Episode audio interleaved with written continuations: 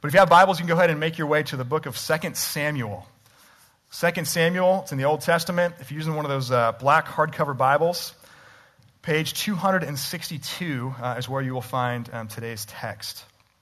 And we have reached the fourth out of five uh, of the mothers of Jesus this morning. Her name's Bathsheba. The mothers of Jesus, as we've considered during this series, they are these five female ancestors of Jesus Christ uh, that show up in the Gospel of Matthew, in Matthew's genealogy of Jesus in Matthew chapter 1.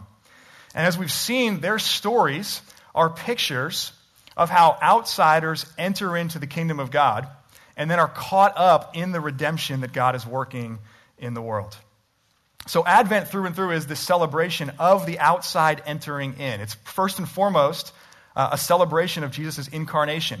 Just like we've been singing about this morning, Jesus took on flesh, entered into this world, left the glories of heaven to do that, so that he might save us and redeem us from our sin.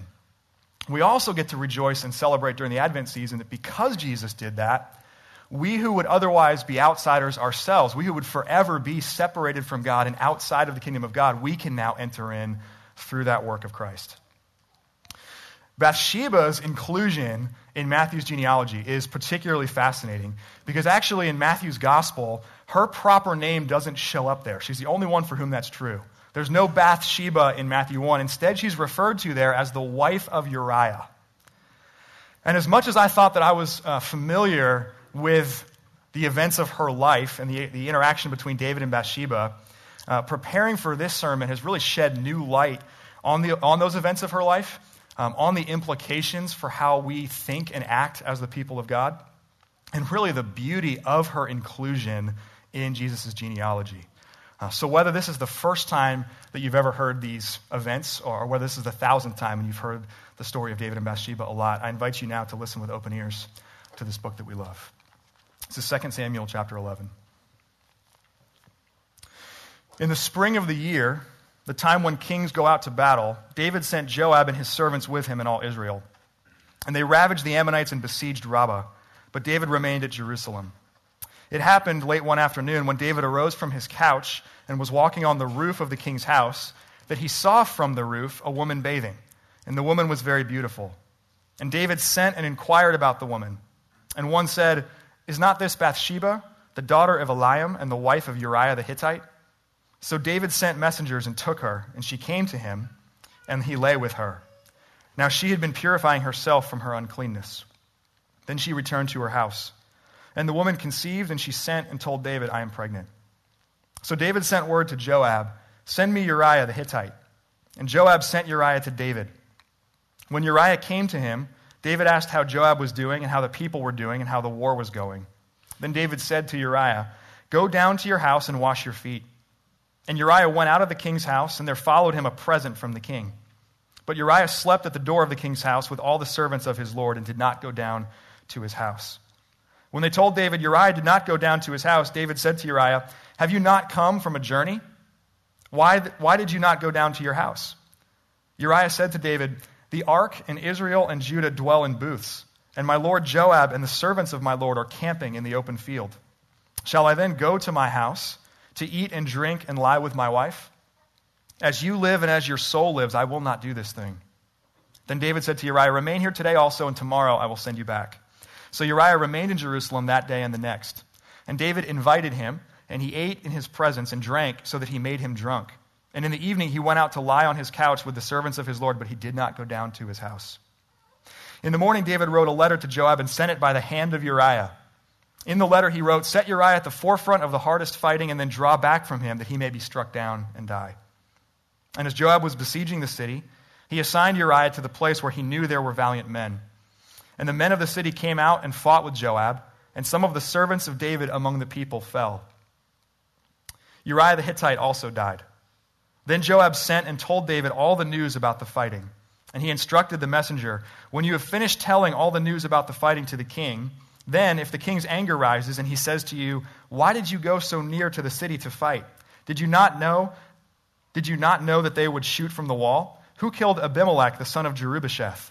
Did not a woman cast an upper millstone on him from the wall so that he died at Thebez?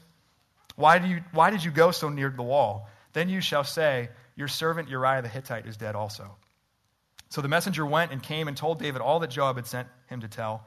The messenger said to David, The men gained an advantage over us and came out against us in the field, but we drove them back to the entrance of the gate.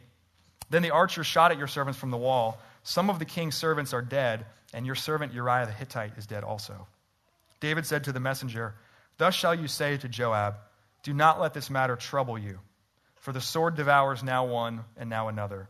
Strengthen your attack against the city and overthrow it, and encourage him. When the wife of Uriah heard that Uriah her husband was dead, she lamented over her husband. And when the mourning was over, David sent and brought her to his house, and she became his wife and bore him a son. But the thing that David had done displeased the Lord. This is God's word. Let me pray for us. O oh, gracious and most merciful Father, you have given us the rich and precious jewel of your word. Guide us by your Holy Spirit that it may be written in our hearts to our everlasting comfort, written to reform us, to renew us according to your own image, and to increase us in all heavenly virtues. Grant this, Heavenly Father, for Jesus Christ's sake, we pray. Amen. So, in considering uh, this text this morning, I want to reflect on three things the definition of adultery deliverance from sin, and the hope of the displeasure of God. The definition of adultery, deliverance from sin, and the hope of the displeasure of God. So, first, let's consider the definition of adultery. And I actually need to begin this morning by apologizing for how I have taught and referred to this passage before. Um, as I've spoken about this text, this story, um, in conversation, uh, in Bible studies, even in sermons, I've used the word to describe the interaction between David and Bathsheba as adultery. But delving deeper into this, I'm convinced that's not the word that we should use. Why? Uh, because adultery implies mutual fault. It implies that Bathsheba is, at least in part, at fault for this encounter that happens in 2 Samuel 11. But the actual text of Scripture, the book of 2 Samuel, chapter 11, chapter 12, does not substantiate that conclusion when you really dive into it. An author named Sarah Bowler did extensive research on this topic um, during her years at Dallas Theological Seminary. And here's a chart that she put together. I want to walk through that, that summarizes the differences between what we often suggest happened in this story versus what the actual text of, first, of 2 Samuel 11 and 12 suggests happened. So we'll walk through it piece by piece. The first one, we often suggest that Bathsheba bathed on top of a roof. The evidence actually suggests that she was most likely in an enclosed courtyard where she would only be visible from a vantage point above her. If you actually reread the text, it's, and even there's like songs about this, that she was on the roof, roof bathing. The one on the roof in the story is actually David. It doesn't say that Bathsheba is on the roof. We just kind of read that into the story somewhere. And so if you've ever gone to like the beach, for example, and gone to like a, seen like a public shower in the beach, uh, there's often like four walls but no roof. And so the only way to look into that would be from a vantage point up above, which is actually where, where David was. Second thing, we often suggest that Bathsheba bathed naked, and that might be the case. Uh, the Hebrew word for bathed in this text is ambiguous. So it might mean that she was naked. It also might mean she was just washing a part of her body while otherwise fully clothed. I tend to think that the, the, the, text suggests the former, that she actually was naked, but the point here is that the word itself in Hebrew is ambiguous. Third one, we often suggest that Bathsheba's immodesty caused a king to stumble. The evidence actually suggests that David is more like a peeping Tom in this story. And here's where the road really begins to diverge, and it really begins to matter how we understand uh, the story of David and Bathsheba and the words that we use to describe it. It's important context to know the, the history of David's sexual sin goes back further than just this, this instance. Uh, everybody seems to forget that when we think about David's life. Everybody seems to think, well, besides this one episode from his life, he was a pretty clean cut, straight laced guy. But long before this happens, David has actually gotten really comfortable with inconsistencies in how he handles his sexuality. All the way back in the book of Deuteronomy, chapter 17, God lays out his calling for how future kings of the people of God should act, how they should behave themselves. And he says in Deuteronomy 17 that kings must not acquire many wives for himself, lest his heart turn away.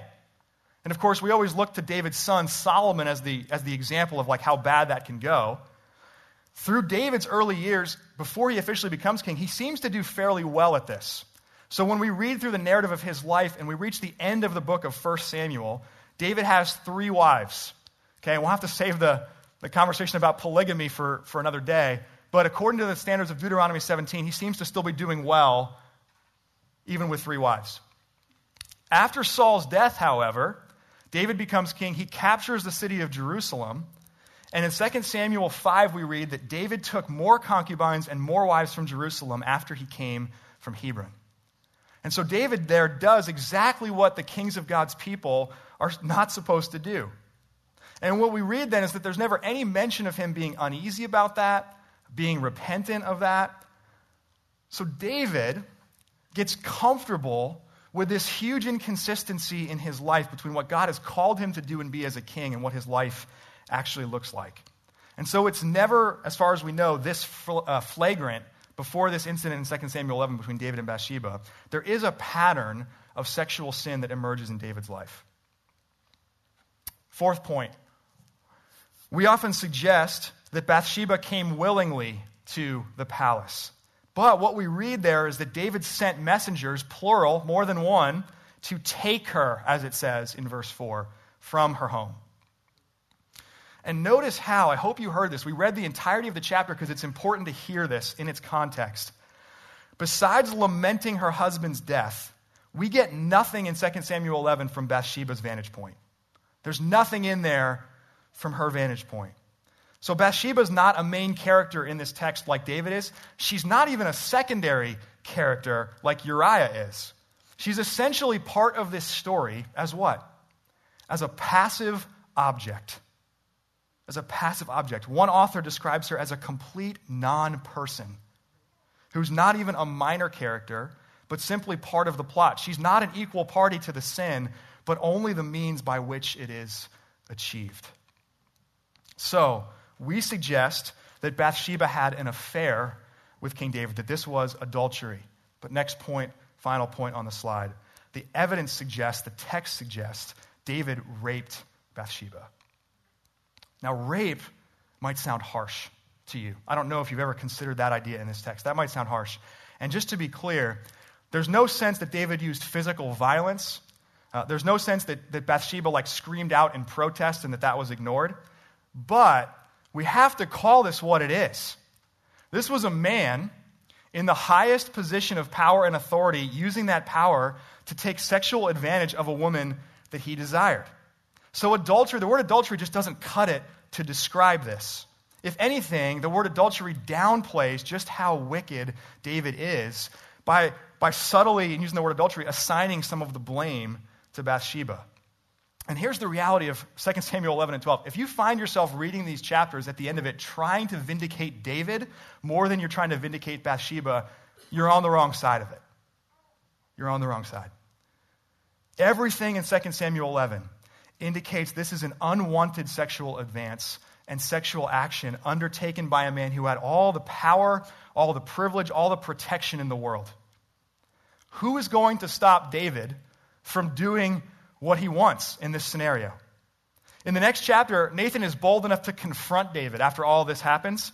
And every sermon ever preached on 2 Samuel 12 talks about how bold that was and how David could have just had Nathan killed and been done with it. But of course, David doesn't do that.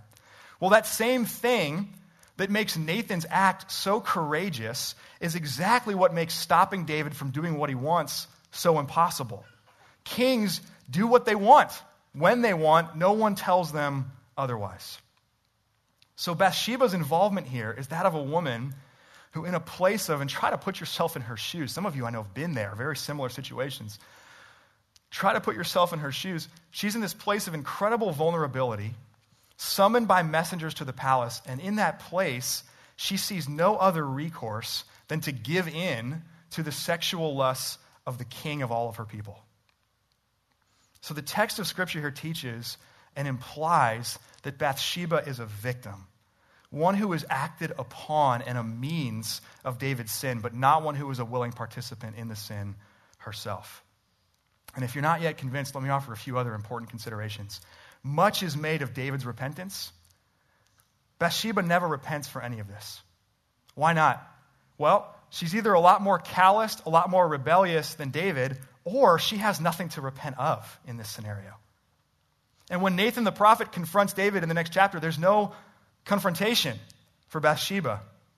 There's zero blame placed upon her for this. And in verse 27, the last verse that we read of 2 Samuel 11, it says that the thing that David had done displeased the Lord. There's no mention of anything about Bathsheba's part in this that displeased God. And here's why all of that matters so much. For us to use the word adultery in reference to David and Bathsheba, that is, at least in part, to blame a victim, to place shame, to place guilt, to place condemnation on one whom deserves no, none of those things. Sarah Bowler, the woman who put that chart together, says a true understanding of Bathsheba's tale holds crucial ramifications for how Christians respond to a world filled with sexual abuse and saturated with misunderstandings about sexual misconduct. She says, I long for the day when believers eradicate the line of thinking in which the victim shares partial blame for a perpetrator's sin. And one step toward that end is sharing the true Bathsheba story. There are, and I'm sure I don't have to go through many examples for you because I'm sure you have them already in your mind. There are tragically way too many examples within Christian subculture where female victims are made to share in some of the blame with male perpetrators. It happens in churches, uh, it happens in Christian schools, it happens on the mission field.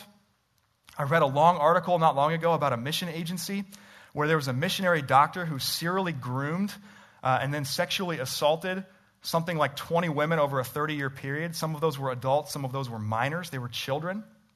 At one of the lowest points of that article, where I didn't know whether to just stop and weep if I could keep reading this or not, or, or whether to like give in to my anger and put my fist through a wall.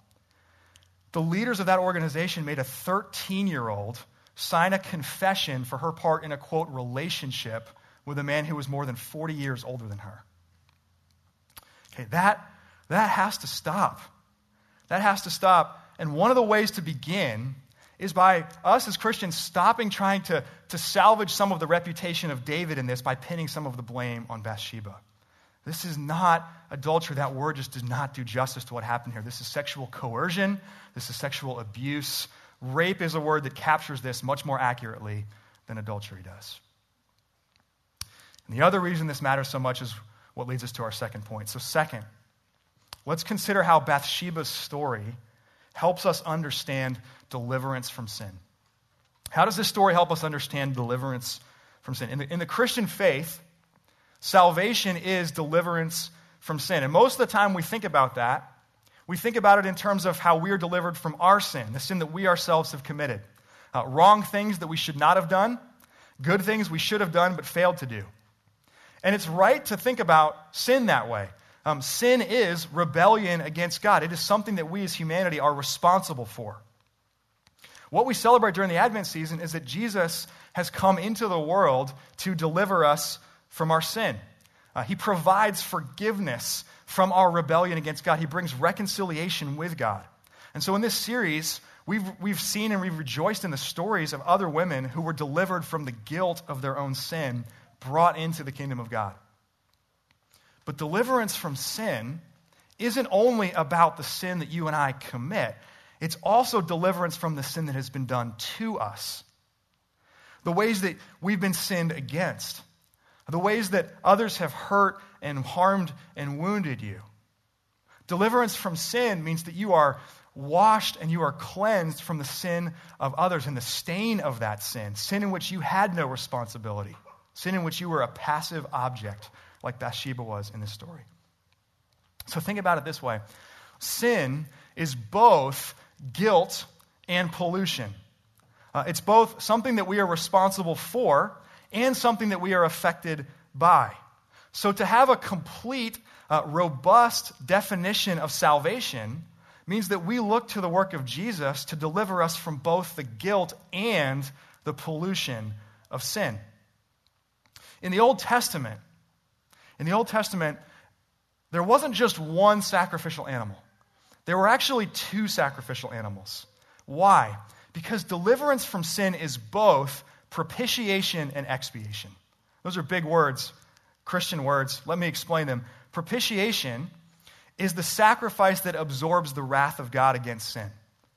So God is holy, He's perfect. As sinners, we're guilty. We commit treason against that God.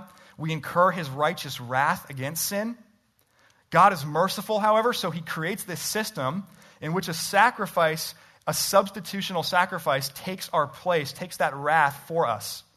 And on the Day of Atonement, Yom Kippur, as it's described in Leviticus 16, one goat was slaughtered as propitiation for the sins of the people. But it's not the only goat that's involved. There's a second goat, the scapegoat. The priest would lay his hands on the head of this second goat, and he would confess the sins of the people. And then, rather than slaughter that goat, that goat would be led outside the walls of Jerusalem, set free into the wilderness. And that's the picture of expiation that God takes our sin and removes it from us. As far as the east is from the west, is what the psalmist says. That God not only deals with the guilt of our sin, but he deals with the pollution of our sin, that he washes and cleanses us from the effects of it. Jesus Christ comes into the world to dwell among sinful people. This is what we celebrate this season. He lives a perfect life, no doubt affected by the pollution of the sin of other people but he's completely free of the guilt of his own sin. And in so doing that, he becomes the perfect, unblemished sacrifice that is offered up in our place. So we look to Jesus as both our propitiation and our expiation. He takes away the wrath of God that we would incur, and he also removes the sin from us. He cleanses the pollution, the dirt, the refuse that sits on us because of how we've been affected by sin. And so think about this Bathsheba's inclusion in this genealogy of Jesus gives us a clearer, more complete understanding of deliverance from sin. And it points forward in Matthew's gospel to the fact that Jesus' redemption will not just be about the sins that we're guilty of that you and I commit, but about the sin that is committed against us. That Jesus has come into the world that you and I might be delivered from both, from all of it. Later in her life, uh, 1 Kings 1 and 2 is the only other place in Scripture we read about Bathsheba. And there, she's no longer a passive object in the story. She has a voice. Her, her input is valued in that account by both King David, who's on his deathbed, and the prophet Nathan. And that is, if you think about it, remarkable grace and remarkable redemption, considering how she came to be married to David in the first place. But even more, from this relationship that had its beginning in this horrific sin against her, Bathsheba becomes a mother of Jesus. She's delivered from the sin of David and she's caught up into the ongoing work of God's great deliverance. Part of God's deliverance is cleansing her from the effects of what David has done to her, catching her up into his ongoing work of deliverance. She becomes one of the ancestors of Jesus Christ. And this is conjecture uh, on my part, but so I want to make that clear. This is not, we don't know why Matthew leaves off her name in the genealogy, but could it be that this is why she's the only person not named in Matthew chapter 1? When a news story is published about sexual assault, it's fairly common for the name of a victim to be redacted in order to protect and care for someone in that vulnerable position. What if that's what Matthew's doing in the genealogy of Jesus? Think about this. It can't be that her name or her story is too scandalous to include because look at the other names that are around her all over the place. It's actually more scandalous to, to refer to her as the wife of Uriah because all that does in our ears is make us think, well, that was what David did. It's that much more wicked. He didn't just do that to a woman, an image bearer of God, he did that to a woman who was another man's wife. So, what if in a list filled with perpetrators, it's the name of the victim that is left off? If that's the case, it's only further evidence that God not only propitiates wrath against perpetrators, but he expiates the pollution against victims. And that leads to the last point this morning the hope of the displeasure of God. The hope of the displeasure of God. 2 Samuel 11 ends with this phrase But the thing that David had done displeased the Lord. For the longest time here, it appears that David might get away with this. Some scholars actually think that up to a year passed between the end of 2 Samuel 11 and the beginning of chapter 12 when he's finally confronted by the prophet Nathan. But as we read, David doesn't get away with this, and that is the hope of the displeasure of God. It's a weird phrase, the hope of the displeasure of God. What hope does that afford? Well, for one thing, it means that God will not cease to be God. As important as you think you are, whatever position of power you occupy, you are not God. And unlike fearful servants or subjects, God will not cave to the impulses and the destructive tendencies of people in power, people in position. So, even for David, who's described in Scripture, a man after God's own heart, a man with whom just four chapters prior to this, God has made an eternal covenant, God will not cease to be God. He will not cease to call sin sin. And in that regard, God is no respecter of persons. Even if David's reputation is soiled because of this, even if that seems like it's going to reflect poorly on the very nature and character of God Himself, because this is a man after God's heart, one appointed by God to be in that position, God will still hold the guilty accountable. Furthermore, that God is displeased with David not Bathsheba, but David alone, means that we serve a God who doesn't force victims to carry condemnation and shame and blame, and at the very same time, a God who will offer mercy to the most wicked of perpetrators. He is the God who will deal with the entirety of sin, all of the aspects of sin, both its guilt and its pollution. If you're familiar with the story, you know that David in chapter 12 repents, and he's restored after his repentance. 2 Samuel 12, verse 13, Nathan assures David, The Lord has put away your sin, and you shall not die. And that is, lest we forget this, that's a beautiful picture of God's mercy, of God's deliverance from, of David from this horrific sin that he's committed. But I would beg you, Christian, do not tie a nice, neat little bow on this story without fully considering Bathsheba. Do you know what it does to a victim when you rush to rejoice in God's mercy to a perpetrator? It crushes their soul. It crushes their soul. Because where's the hope for them when you rush to, the, to rejoice in the mercy and deliverance for a perpetrator? Where's the hope? Where's the justice for a victim? And otherwise, well meaning Christians, we do this. We do this way too often. In wanting to claim and to rejoice in the mercy of God for the worst of sinners, which is true, we need to remember that when we rush to that conclusion, we make victims feel like Bathsheba in this text passive objects. People who aren't even really a character in the story, complete non persons, as that one author put it, who are just footnotes in this other story for the one who really matters. That Bathsheba shows up in the genealogy of Jesus Christ means we cannot, for all of time, write her off as a non person. It means that whenever you look at the family line of the Savior of the world, you will have to look square in the eyes of both a victim named next to a perpetrator. And it means that you'll be forced to wrestle with this complicated reality that God in Christ has become the only means of hope and the only means of salvation for both. And friends, this is the only remedy to the crisis that we find ourselves in in our day, in our culture.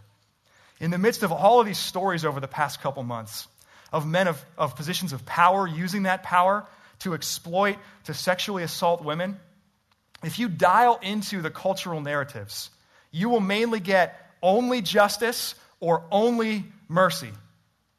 You'll get only justice where, in the name of helping victims, people become really self righteous. And they forget that they too have the guilt of sin in them and that they themselves are desperate for the mercy of God. Or you'll get only mercy, where those who are overwhelmed by their own guilt, they're overwhelmed by their own sense of not measuring up, will rush to put a band aid on a bullet hole. And they'll heal and pardon sins lightly. Only with Jesus do you get all justice and all mercy. And let this renew your awe of what the work of Christ has accomplished this Advent season. That the same Jesus who was born to absorb the wrath of God for the worst of perpetrators is the Jesus who was born to wash and cleanse us from all and victims from all of the refuse that they've had to endure. The person and work of Christ is the only thing, it's the only thing that enables the remedy for both perpetrator and victim, and that is exposure. Bringing it all into the light. For the victim, it's not sitting in the condemnation and shame of something you had no fault in, it's bringing it into the light. For the perpetrator, it's not hiding and covering up the guilt of how you've wronged another person. That what David did here displeased God means that right afterward, exposure is coming. And with that exposure, there's going to be vindication for the victim and opportunity for repentance and mercy for the perpetrator. In a work entitled Saving Bathsheba, an author named Rachel Stone writes this It appears that what made David's sin possible was secrecy, and what brought forth his confession of guilt was the threat of exposure. For the sake of justice and for the sake of healing, faith communities must acknowledge that compassionate attention and full apologies are needed. So, if and when, whether it's this sin or a different sin, if and when you are a perpetrator of sin, step into the light. Don't waste away covering up that sin in the darkness. There is mercy, there is forgiveness for you too, but only through repentance. So own that sin, come into the light, repent of it, and receive mercy. If and when you are a victim of the sin of others, don't be forced to own something that you should not own. Don't carry blame for something done to you and over which you had no control. And as people in community together in the church, help one another navigate this. With sexual assault, it's, it's clear cut. There's a perpetrator and there's a victim. It's not that clear cut in other types of sin, like relational conflict. It's rare in relational conflict that this person has 100% of the blame and this person has zero. So, in light of God's displeasure with sin, help people see and own the sin in their lives. Help them at the same time not own what they need not own. Through us, through the church, particularly in the way that we think about and act in terms of sexual assault and sexual sin, may God's justice and may God's mercy be known in the world. And God forbid, God forbid that we would be complicit. God forbid that we would silence victims. God forbid that we would heal wounds lightly or flippantly. Instead, as salt and light, which is what Jesus calls us in the world, may we push back what is dark. Where perpetrators are moved to exposure, to honesty, to repentance, where victims aren't blamed so that they might step into the light and receive the caring and the healing that they truly need. I'll close with this. At the end of the day, at the end of the day, the account of David and Bathsheba teaches us that we need a better king than David. We need a way better king than David. And in the scandalous grace of God, one is coming. And he will come from this very family line. He will come from this very marriage, which began as perpetrator and victim. This is the power of God to deliver and to redeem both. So, in the guilt of your sin and in the pollution of the sin committed against you, may you step into the light May you embrace the salvation of the only one who can both deal with the guilt of your sin and cleanse the sin committed against you and remove it from you as far as the east is from the west. Amen. Let me pray for us. Oh, Jesus, open our eyes to see the, the immense breadth of your salvation. That you have come to pardon the guilty, and you have come to cleanse the dirty, to cleanse those who've been stained by the sin of others over which they had no control. And I pray in this, God, we would find hope for ourselves, whether this morning we become overwhelmed with our own guilt and the sins that we have committed, or whether this morning we're sitting here overwhelmed by the sin that's been done to us and feeling like that's, that stain is still on us. I pray that this Advent season we would see in the genealogy of Jesus, in the inclusion of Bathsheba, that you have come to deliver us from all aspects of sin, from the entirety of sin. that we can step into the light, whether we are perpetrator or victim, without dealing with, with sins lightly, without healing wounds lightly. We can rejoice in the full justice and the full mercy that you have purchased for us, Jesus, by your life, your death, and your resurrection. And we come to this table recognizing that you will not deal with sin lightly, but that you have dealt with sin in the harshest way possible by taking the wrath upon yourself, saving us from the penalty that is rightfully ours. So, Jesus, you are the one who came into the world to save us from sin. May we come and receive grace from you at this table this morning, the deliverance from both our guilt and the pollution of sin. Amen.